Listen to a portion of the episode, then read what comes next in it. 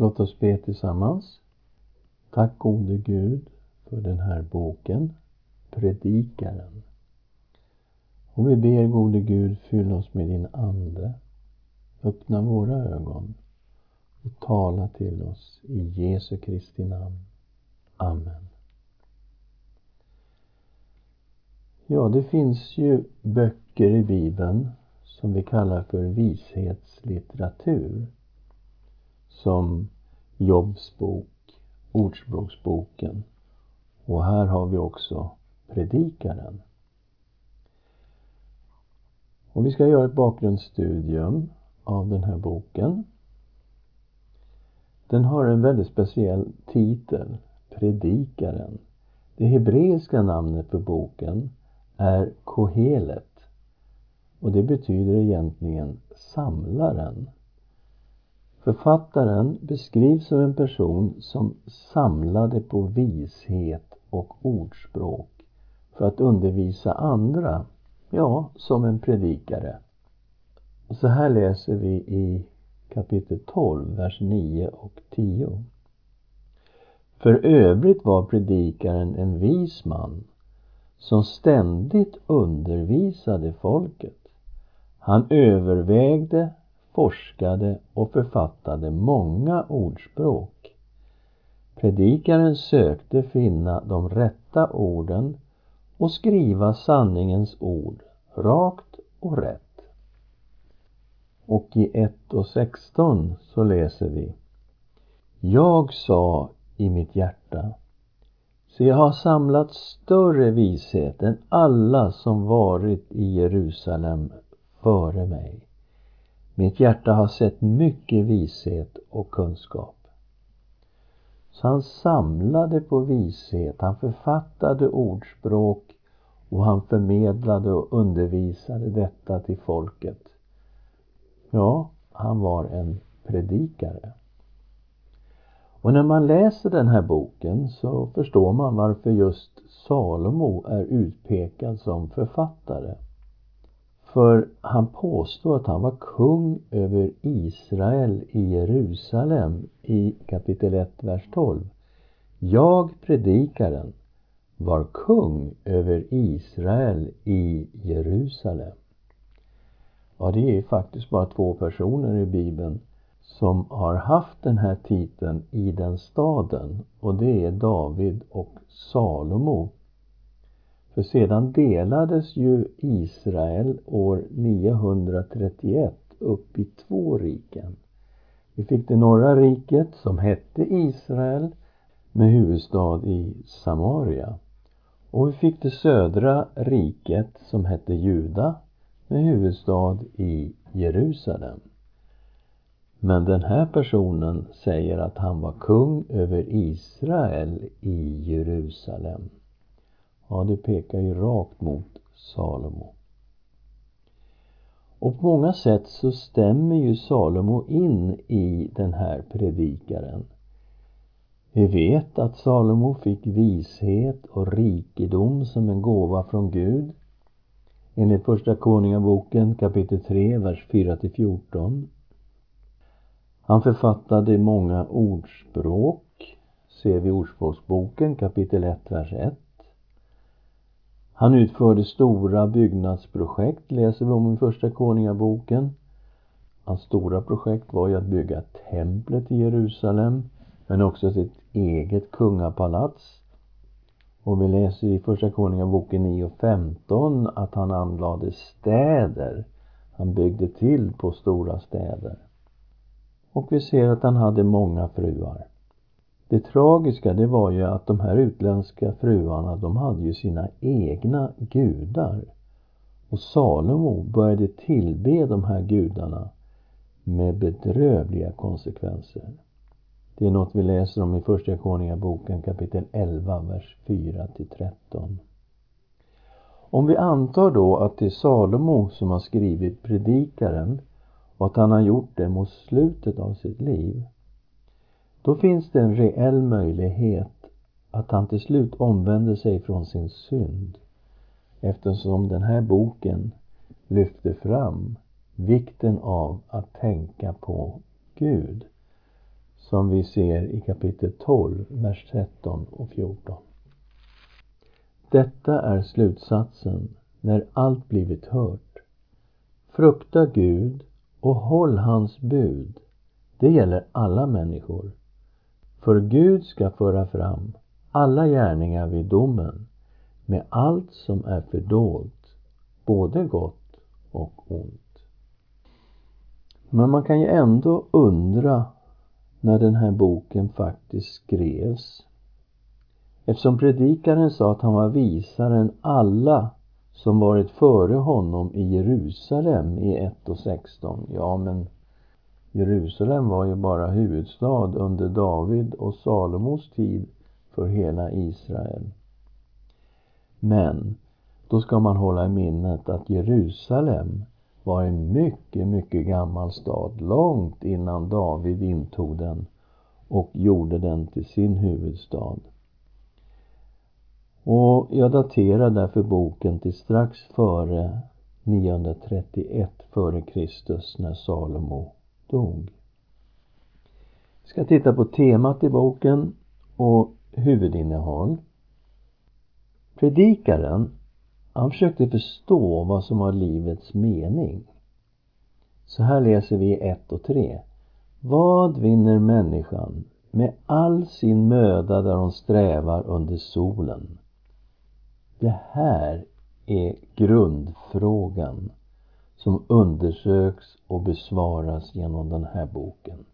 Vad vinner människan med all sin möda där hon strävar under solen? Och ett grundläggande svar på den frågan är något som kommer precis i början på boken och precis i slutet på boken. Kapitel 1, vers 2 läser vi. Förgängligt, förgängligt, säger predikaren. Förgängligt, förgängligt, allt är förgängligt. Och det står detsamma i kapitel 12, vers 8. Och efter den åttonde versen där så kommer några slutord men man kan säga att hela boken egentligen är innesluten mellan de här två verserna. Förgängligt, förgängligt, säger predikan. Förgängligt, förgängligt, allt är förgängligt. Och ordet förgängligt kan översättas med tomhet som i Bibel 2000. Så det handlar om något som inte består och som är lika omöjligt att fånga som vinden, som det står i kapitel 1, vers 14. Allt är förgängligt, som ett jagande efter vind. Men det finns också ett positivt svar på den här grundläggande frågan. Och vad den då? Vad vinner människan med all sin möda där hon strävar under solen? Och det positiva svaret, det kan sammanfattas i ordet förnöjsamhet. Inte mindre än sju gånger upprepas den här tesen med lite variation. Vi läser kapitel 2, vers 24 och 25. Det finns inget bättre för människan än att få äta och dricka och se det goda i sin möda. Jag förstod att också det kommer från Guds hand. För vem kan äta och vem kan njuta utom genom honom? Så förnöjsamhet, det kommer vi också att få möta i den här boken. Vi ska nu gå in i boken och inledningen av boken, det har jag hela första kapitlet som inledning. Och i det här kapitlet presenteras författaren, hans grundfråga och grundsvar som vi tittade på. Livets mysterium beskrivs som cykler som ständigt upprepar sig. Detta exemplifieras i släkten som kommer och går. Det som står kvar det är jorden, men släkterna. de kommer och de går. Solen går vidare i sitt kretslopp och vinden går i sitt kretslopp. Floderna rinner ständigt ut i havet. Människans öga blir aldrig mätt på att se och inte örat på att höra. Till slut så dör vi. och vi glöms bort inom ett par generationer. 1 och 11. Ingen minns dem som fanns före oss. Och de som kommer efter oss blir inte ihågkomna av de som kommer efter dem. Och det är ju så med livet. Jag kommer ihåg mina föräldrar. Jag kommer ihåg min farfar och farmor och mormor och morfar. Men sen blir det lite tunt. Och det kommer vara likadant med oss. Ingen minns den som fanns före oss. Och det som kommer efter oss blir inte ihågkomna av dem som kommer efter dem.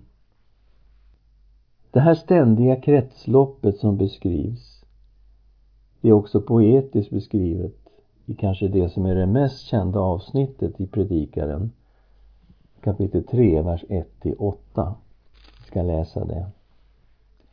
Allt har sin tid. Det finns en tid för allt som sker under himlen. En tid att födas och en tid att dö. En tid att plantera och en tid att rycka upp det planterade. En tid att dräpa och en tid att hela. En tid att riva ner och en tid att bygga upp. En tid att gråta och en tid att skratta. En tid att sörja och en tid att dansa. En tid att kasta bort stenar och en tid att samla stenar. En tid att ta i famn och en tid att avstå från famntag. En tid att söka upp och en tid att tappa bort. En tid att förvara och en tid att kasta bort. En tid att riva sönder och en tid att sy ihop. En tid att tiga och en tid att tala. En tid att älska och en tid att hata. En tid för krig och en tid för fred. Och vi kommer att möta predikaren som undersöker då den här grundläggande frågan. Vad vinner människan med all sin möda där hon strävar under solen? Och han testade på olika sätt. Vi ska titta på detta med njutningar och projekt kapitel 2, vers 1 till 11. Han testade att dricka vin och festa. Han omgav sig med musik och dans. Han tog sig an stora byggnadsprojekt, samlade rikedomar och hade många fruar. Han köpte många slavar, skaffade sig mycket boskap. Men den tragiska slutsatsen av allt detta var, som vi läser i kapitel 2, vers 11. Men när jag såg allt som mina händer hade gjort och på den möda jag lagt ner, då var allt förgängligt och jagande efter vind. Det finns inget att vinna under solen. Och han tittar på detta med vishet och dårskap och går fram till att visheten är förstås bättre än dårskapen. Men alla går i slutändan till samma mål, nämligen döden. Kapitel 2, vers 13 till 16. Då insåg jag att visheten är bättre än dårskapen, liksom ljuset är bättre än mörkret. Den visar ögon i sitt huvud, men dåren vandrar i mörker. Men jag märkte att samma öde drabbade dem båda. Då sa jag i mitt hjärta, det som drabbar dåren ska drabba mig också. Vad har jag då för nytta av all min vishet? Och jag sa i mitt hjärta, också det är förgängligt. För varken den vise eller dåren minns man för evigt. I kommande dagar är båda snart glömda. Och hur dör den vise? Jo, som dåren. Och han tog fram detta med livets mörka sidor och svårigheter. Predikan tog upp korruption och ondska hos domare och ledare. Kapitel 3, vers 16 och 17. Vidare såg jag under solen, på domarsätet rådde ogudaktighet. På rättfärdighetens plats den ogudaktige. Då tänkte jag, både den rättfärdige och den ogudaktige ska Gud döma. Det finns en tid för allt som sker och allt som görs. Och han sa att mutor är någonting som fördärvar människors inre. Kapitel 7, vers 8. Oärlig vinst gör den vise till en dåre. Mutor fördärvar hjärtat. En del människor får illa under förtryck. Och för de här stackarna var döden bättre än livet. Kapitel 4, vers 1-3. Vidare såg jag de våldsdåd som begås under solen. Jag såg de förtrycktas tårar och ingen tröstade dem. Våld kom från förtryckarnas hand och ingen tröstade dem. Då prisade jag de döda som redan hade dött. De var lyckligare än de levande som ännu levde. Men lyckligare än båda var den som ännu inte blivit till, den som inte hade sett det onda som görs under solen. Och det här var ju från de förtrycktas perspektiv.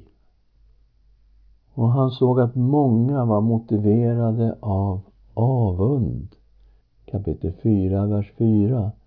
Jag såg att all möda och framgång i arbetet beror av den enes avund mot den andra.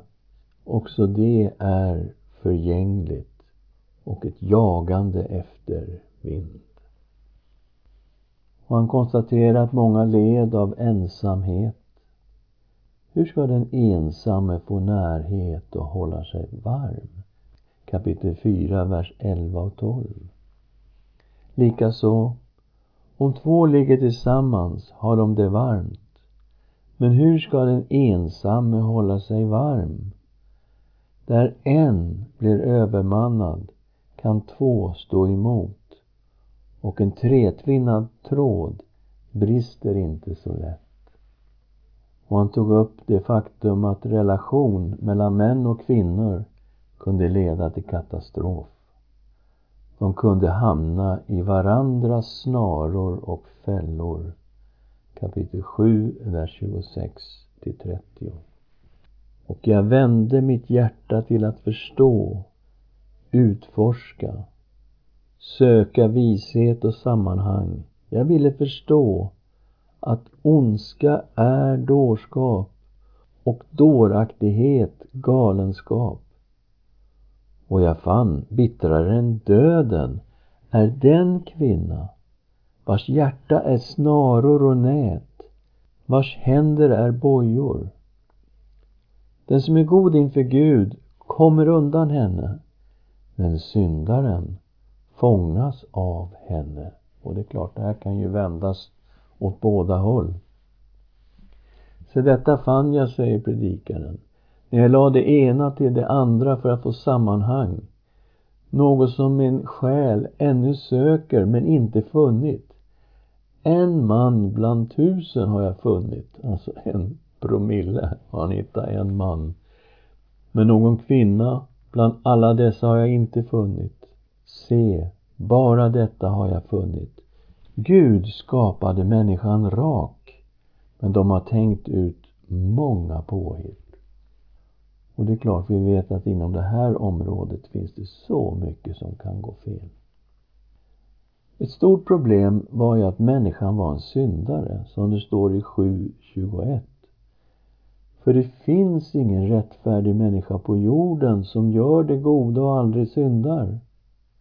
Och vi läser om livets mödor och svårigheter. Ingen kommer undan de här. Och i slutet så väntar döden. Kapitel 9, vers 3. Detta är något ont i allt som händer under solen, att det går alla lika. Och människornas hjärtan är fulla av ondska, av dårskap i deras hjärtan så länge de lever.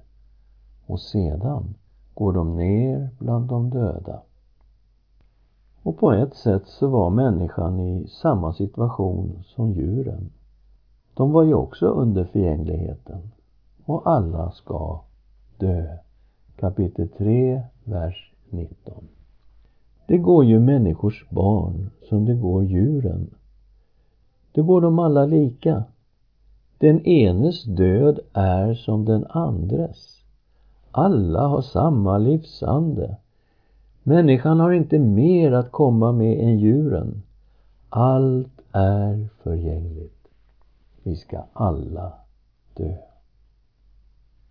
Och då tänker man kanske att rikedom är nog lösningen på det hela. Men vi ser också här att rikedom är ingen varaktig lösning. Vi läser kapitel 5, vers 9. Den som älskar pengar blir inte mätt på pengar. Och den som älskar rikedom får aldrig nog. Också det är förgängligt. Och många fattiga, ja, de fick slita hårt men hade ändå en god nattsömn. Vi ser i kapitel 5, vers 11. Ljuv är arbetarens sömn. Han må ha lite eller mycket att äta, men den rikes överflöd ger honom ingen ro att sova. Den rike får ingenting med sig när han dör, som det står i kapitel 5, vers 14. Lika naken som han kom ur moderlivet måste han gå bort igen. För sitt slit får han inget att ta med sig. Och det här är ju väldigt likt det som vi läste i Jobs bok kapitel 1, vers 21. Han sade Naken kom jag ur min moders liv och naken ska jag återvända dit. Herren gav och Herren tog. Lovat vare Herrens namn. Vi kan verkligen ingenting ta med oss när vi dör. Och så möter vi detta med ordspråk. Och de här handlar om vishet i livet. Och på många sätt så liknar de här ordspråken de vi finner i Ordspråksboken. Och trots att allt var förgängligt och ett jagande efter vind så fanns ju ändå sånt som var bättre eller sämre. Till exempel i kapitel 7, vers 6 och 7. Bättre höra den vises tillrättavisning än höra dårars sång. För dårens skratt är som sprakande av törne under grytan. Oj, vilket bildspråk. Och kapitel 7, vers 9 och 10. Bättre är slutet på en sak än dess början. Bättre tålmodig än högmodig. Var inte snart i vrede, för vrede bor i dårars bröst. Och så tog han upp detta att livet, det är inte rättvist.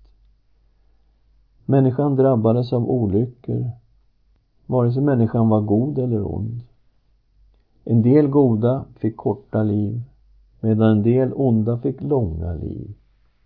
Kapitel 7, vers 16. Allt har jag sett under mina förgängliga dagar. Den rättfärdige går under i sin rättfärdighet. Den ogudaktige lever länge i sin ondska. Och i kapitel 8, vers 9 och 10. Allt detta såg jag när jag betraktade allt som sker under solen. En tid när människan har makt över människa till hennes olycka. Jag såg också de ogudaktiga bli begravda och gå till vila. medan de som har gjort det rätta måste dra bort ifrån den heliga platsen och blev bortglömda i staden. Också det är förgängligt. Och predikaren såg ett problem med att Guds dom inte verkställdes omedelbart utan att det dröjde väldigt länge innan Gud dömde. Men ändå så visste predikaren att i slutändan så var det bättre att frukta Gud, som det står i kapitel 8, vers 12 och 13. Men även om syndaren gör det onda hundra gånger om och får leva länge, så vet jag ändå det går väl för de gudfruktiga eftersom de fruktar Gud, men illa för den orättfärdige. Hans liv förlängs inte som skuggan eftersom man inte fruktar Gud. Vi ska titta på några slutsatser från den här boken. Vi ska notera att Gud är Gud, men vi är bara människor. Vi människor är begränsade eftersom vi inte känner till framtiden. Det gör bara Gud. Vi läser kapitel 11, vers 1-6. Sänd ditt bröd över vattnet, för med tiden får du det tillbaka. Dela vad du har i sju delar, ja åtta, för du vet inte vilken olycka som kan drabba landet. När molnen blir fulla tömmer de ut sitt regn över jorden och faller ett träd mot söder eller norr så ligger det på platsen där det föll. Den som spejar efter vind får aldrig så. Den som ser efter moln får inte skörda. Liksom du inte vet vart vinden far eller hur benen bildas i moderlivet så förstår du inte heller Guds verk, hur han gör allt sammans. Så din säd om morgonen och låt inte din hand vila om kvällen. För du vet inte vad som lyckas bäst, det ena eller det andra, eller om båda är lika bra. Och eftersom Gud är Gud behöver vi inte pladdra på och ge honom stora löften som kanske aldrig infrias. Då vore det bättre om vi lyssnade på Gud och lät våra ord vara få. Vi ska läsa kapitel 4, vers 17 till kapitel 5, vers 6. Vakta din fot när du går till Guds hus. Att komma för att lyssna är bättre än offret som dårarna ger, för de förstår inte att de gör det som är ont. Var inte för snabb med din mun och förhasta dig inte i ditt hjärta med att uttala ett ord inför Gud. För Gud är i himlen och du är på jorden. Låt därför dina ord vara få. Drömmar kommer av mycket arbete dåraktigt tal av många ord. När du ger ett löfte till Gud, dröj inte med att uppfylla det. För han har inte behag till dårar. Håll vad du lovar. Det är bättre att inte lova något än att lova och inte hålla det. Låt inte din mun förleda dig till synd. Och säg inte inför sändebudet att det var ett misstag. Vill du att Gud ska bli vred för dina ords skull och förstöra dina händers verk? För där drömmarna är många blir det mycket tomhet och många ord. Men frukta du Gud. Så tänk på att Gud är Gud och vi är bara människor. I slutet av boken möter vi också en uppmaning att tänka på Gud i sin ungdom innan ålderdomen sätter in. De unga uppmanades att njuta av livet, väl medvetna om att Gud ändå skulle döma alla. Så här läser vi kapitel 11, vers 9. Du som är ung, gläd dig i din ungdom. Låt ditt hjärta ha det gott i din ungdoms dagar. Vandra ditt hjärtas vägar. Följ det dina ögon ser. Men tänk på att för allt detta kommer Gud att kalla dig till doms. Predikarens sätt att beskriva den yttersta ålderdomen är som vacker poesi som slutar i graven. Kapitel 12, vers 1 till 7. Tänk på din skapare i din ungdoms dagar innan de onda dagarna kommer och åren då du säger de ger mig ingen glädje. Innan solen och ljuset och månen och stjärnorna förmörkas och molnen kommer åter efter regnet. Då husets väktare darrar och de starka männen sviker. Då malerskorna slutat mala eftersom de blivit så få och spejarna har det mörkt i sina gluggar.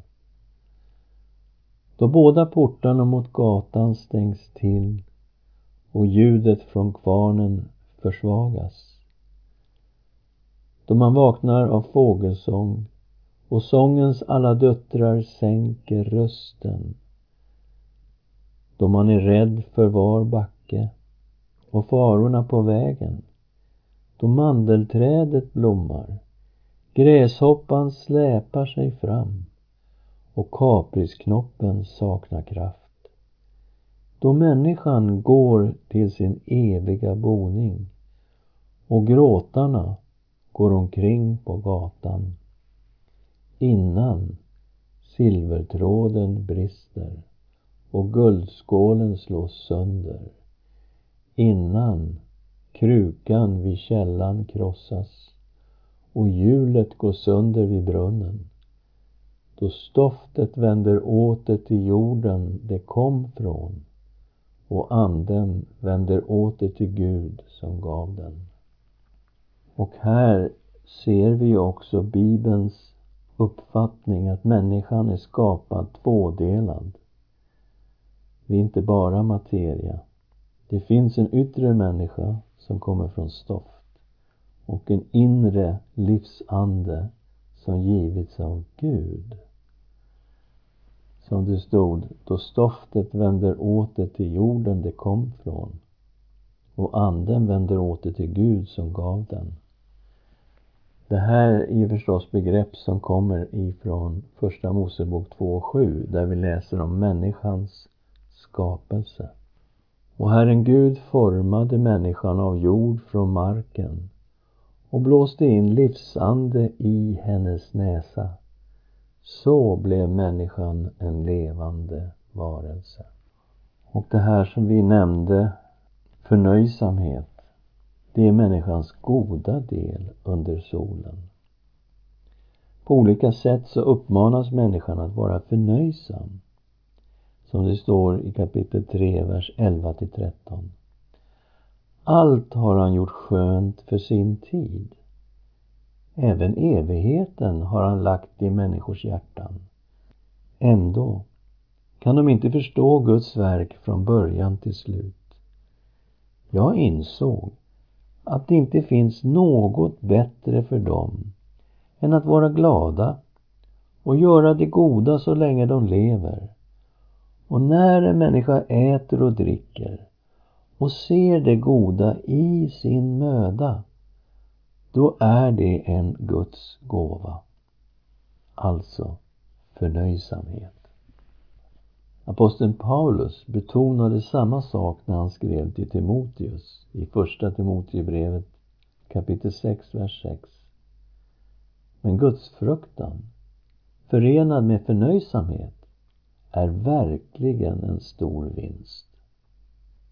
Och så ser vi detta att Gud ska döma alla människor det finns några slutord där bokens budskap summeras. Så här står det i de sista verserna, kapitel 12, vers 13 till 14. Detta är slutsatsen när allt blivit hört. Frukta Gud och håll hans bud. Det gäller alla människor. För Gud ska föra fram alla gärningar vid domen med allt som är fördolt både gott och ont. Ska vi be tillsammans. Tack gode Gud för den här boken, för predikaren. Tack för den enorma livsvisdom som döljer sig i de här bladen.